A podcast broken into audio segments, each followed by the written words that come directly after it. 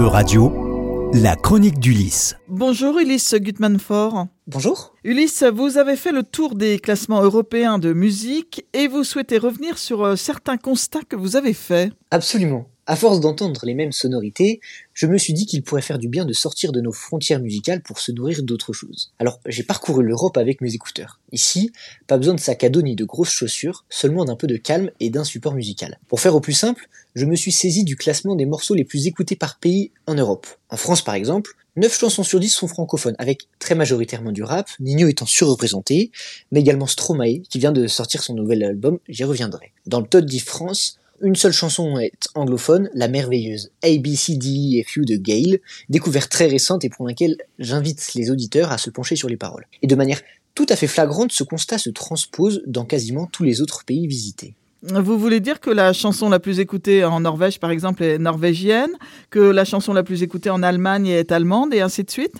C'est en tout cas ce que j'ai pu euh, observer ces dernières semaines. Évidemment, les musiques anglophones sont très présentes, souvent anglaises ou américaines. J'ai cité ABCDEFU, comme j'aurais pu parler d'Imagine Dragon, par exemple. En Suède, Clara Hamastrom, en tête du classement dans son pays, chante en anglais. Mais ce sont presque devenus des exceptions. En Allemagne, puisque vous citiez ce pays, c'est Sehnsucht qui est numéro 1.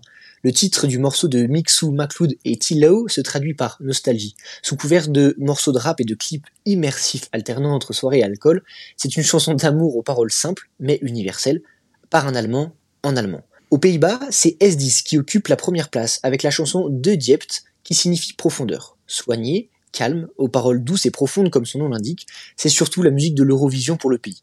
Et ce n'est pas tant anecdotique puisqu'en Ukraine, on retrouve aussi la chanson représentant le pays à l'Eurovision à la première place. Un rap à la gloire de la mère Stéphania dont le nom est utilisé comme titre, chanson renvoyant tant à l'histoire du pays qu'à ses traditions, puissant en ces temps de guerre. Et pour finir sur mes exemples, plus à l'est, en Bulgarie, c'est une autre chanson d'amour, en bulgare évidemment, avec A égale G égale VNL de Galena X. Le clip presque caricatural est d'ailleurs tourné dans un train bulgare, ce qui est assez amusant à regarder. Et il me semble, Ulysse, que vous reviendrez bientôt sur euh, certains aspects euh, de l'Eurovision. En attendant, avez-vous souligné d'autres choses? Tout à fait, et je voulais le citer. La Belgique, par exemple, croyez-le ou non, l'ensemble des places du top 10 étaient occupées par des morceaux de Stromae. Fort de son dernier album, il semble que son public soit au rendez-vous dans son pays natal. Les paroles puissantes, le verbe haut, les musiques travaillées à l'extrême, il semble que la recette soit payante en pays francophone. Et c'est évidemment l'enfer qu'on retrouve en première place, morceau surpuissant où il revient sur les pensées noires, suicidaires qui existent et qu'il faut affronter. Un morceau qui me fait pleurer à chaque écoute tant il vient mettre le doigt sur une réalité difficile et souvent mise sous silence, et qu'il me soit permis d'en profiter. Prenez soin de vous et de votre santé mentale. Et vous faites bien de le rappeler, Ulysse. Un dernier conseil peut-être? Le dernier morceau que j'aimerais évoquer est premier en Espagne. Alors comme exception pour confirmer la règle, son interprète n'est pas espagnol mais portoricain. C'est encore du rap, mais cette fois le morceau fait plus de 8 minutes, compte 2 à 3 minutes habituellement. Son nom n'est pas très connu en France malgré un palmarès impressionnant.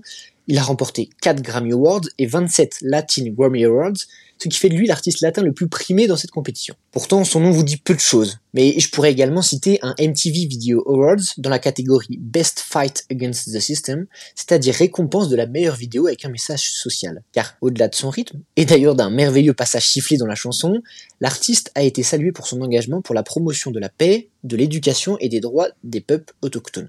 Son nom, Residente. Le morceau dont je parle en première place, BZ RP, BZRP en français, Music Session 49, visage de différentes campagnes avec l'UNICEF et Amnesty International, euh, Residente a également reçu le symbolique prix Nobel du sommet de la paix, décerné en 2015 à Barcelone par les lauréats du prix Nobel de la paix. Son vrai nom, René Pérez Rolgar, s'est également fait remarquer pour un featuring avec Julian Assange dans un clip euh, évocateur et la chanson s'appelle Multiviral. Pour finir ma chronique, je voulais citer un artiste engagé que je vous encourage tous et toutes à écouter. On note donc euh, le nom de cet artiste, Residente.